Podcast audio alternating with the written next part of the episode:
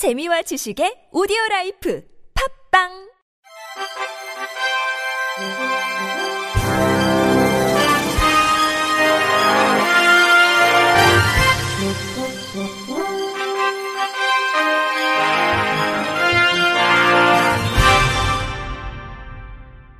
청취자 여러분 안녕하십니까? 2월 24일 목요일 KBRC 뉴스입니다.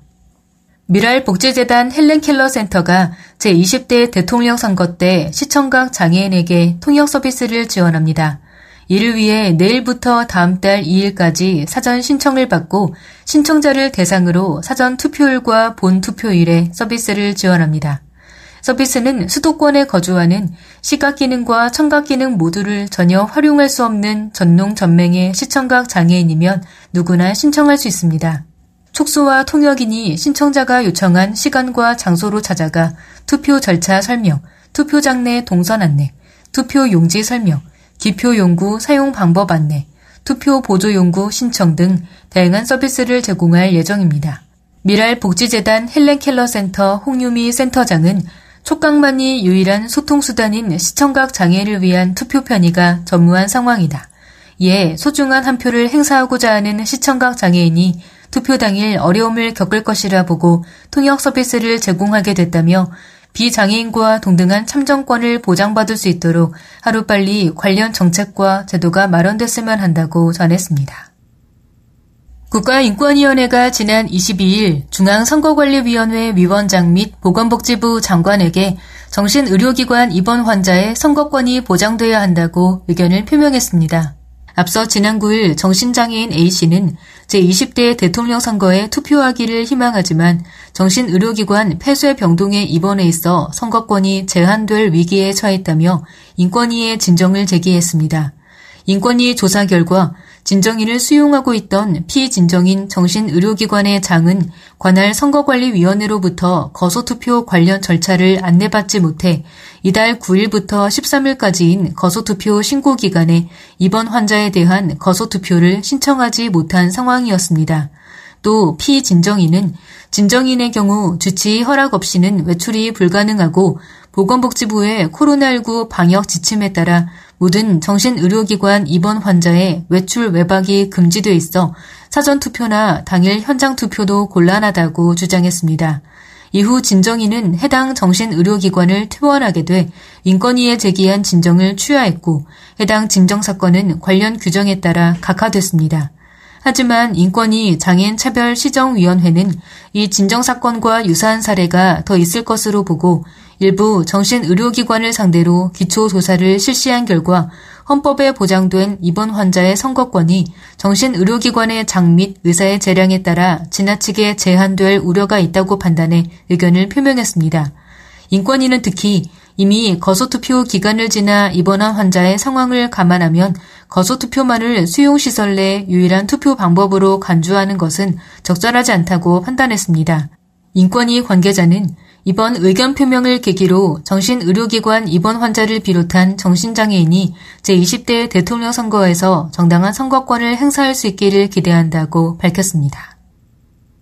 시청각 장애가 있는 소비자는 여전히 모바일 앱 이용에 불편을 겪고 있는 것으로 나타났습니다.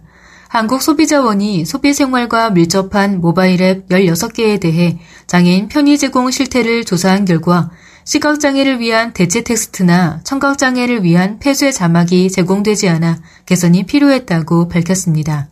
쇼핑, 배달, 동영상 스트리밍 앱 이용 경험이 있는 시각장애인 193명을 대상으로 모바일 앱 이용 실태를 조사한 결과 대부분인 92.2%가 상품, 서비스 정보 확인 단계에서 어려움을 겪은 것으로 나타났습니다.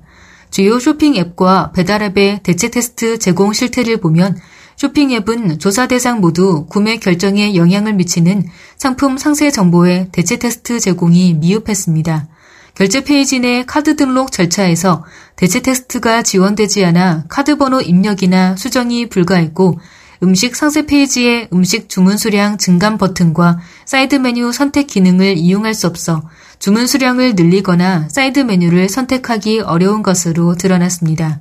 또 청각장애를 위한 폐쇄 자막 서비스와 관련해 조사 대상 동영상 스트리밍 앱 4개 중 1개 앱만이 동영상 콘텐츠 대부분에 폐쇄 자막이 제공돼 대사를 포함한 모든 소리를 문자로 실시간 지원하는 것으로 확인됐습니다. 한국소비자원은 이번 조사 결과를 바탕으로 소비생활 밀접 앱 운영 사업자에게 대체 테스트 제공 강화, 동영상의 폐쇄 자막 제공 강화를 권고할 예정입니다. 장애 당사자 국회의원들과 장애계가 유엔 장애인 권리협약 선택의정서 비준이 국회 외교통일위원회의 문턱을 넘지 못하고 차일피일 미뤄지고 있는 현 상황에 우려를 표하며 조속한 비준을 촉구했습니다.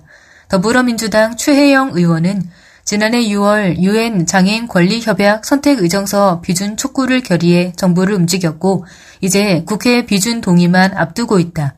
코로나로 인해 장애인들이 더욱 취약한 사각지대로 몰리고 있는 현 상황에서 장애인들은 더 이상 물러날 곳이 없다고 꼬집었습니다. UN CRPD NGO 연대 이찬우 운영위원장은 선택 의정서의 개인 진정 제도와 직권 조사 제도는 장애인의 권리를 더욱 단단하게 할 것이다. 기자회견을 통해 국민에게 장애인의 권리 구제가 얼마나 중요한지 알리고자 하며 국회 본회의에서 만장일치로 선택 의정서 비준이 통과되기를 간절히 촉구한다고 요구했습니다. 국민의힘 김예지 의원은 장애 당사자이자 선택의정서 비준 촉구 결의안을 대표 발의한 국회의원으로서 조속한 선택의정서의 비준과 내실 있는 후속 조치 마련이 이루어질 수 있도록 끝까지 최선을 다하겠다고 전했습니다. 장애인 먼저 실천 운동본부와 교육부는 유아를 대상으로 한 장애 이해 교육 콘텐츠 모두의 놀이터를 제작해 배포합니다. 모두의 놀이터는 모두가 함께 놀 수 있는 무장애 놀이터를 주제로 휠체어를 사용하는 훈이, 인공 와우를 착용한 다미, 시각장애를 가진 영희와 친구들이 함께 놀 수 있는 놀이터를 상상하며 만들어가는 내용입니다.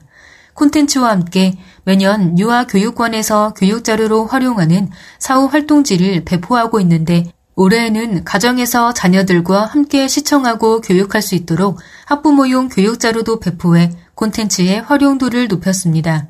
모두의 놀이터는 유튜브, 국립특수교육원을 통해 시청할 수 있으며 국립특수교육원 홈페이지에서 교육 자료와 함께 내려받아 활용하면 됩니다. 국립장애인 도서관이 코로나19의 확산으로 중단됐던 시각장애인 낭독 서비스를 다음 달 2일 비대면으로 재개합니다. 비대면 낭독 서비스는 이동이 불편한 장애인이 도서관을 방문하지 않고 원하는 곳에서 도서관 서비스를 지원받는 개별 맞춤 서비스로 지난 2009년부터 장애인 이용자에게 자원봉사자를 연계해 인쇄 도서 및 원문 DB 낭독, 도서관 정보 검색, 각종 자료 조사 등을 제공했습니다. 신청은 매주 월요일에서 목요일 오전 10시에서 오후 5시 사이 하루 선착순 사전 전화 접수로 이루어집니다. 도서관 관계자는 비대면 낭독 서비스가 지식정보 취약계층에게 자기 주도적 독서 능력 신장 및 지식정보 격차를 해소할 유용한 기회가 되길 바란다고 말했습니다. 끝으로 날씨입니다. 내일은 하루 새 기온이 5도 이상 오르면서 늦추위가 가시고 평년의 날씨를 되찾겠습니다. 아침 최저 기온은 서울 영하 2도 등 영하 9도에서 영상 1도, 낮 최고 기온은 서울 9도 등 8도에서 13도로 예상됩니다. 한편 내일 오전 9시부터 오후 3시까지 경기 동부와 강원 내륙, 산지, 충청 내륙에는 빗방울이 떨어지는 곳이 있고 일부 강원 산지에는 눈이 날릴 전망입니다. 미세먼지 농도는 경기 남부, 충북, 충남은 나쁨, 그 밖의 권역은 보통 수준을 보이겠습니다. 이상으로 2월 24일 목요일 KBRC 뉴스를 마칩니다. 지금까지 제작의 이창훈, 진행의 홍가연이었습니다. 고맙습니다. KBRC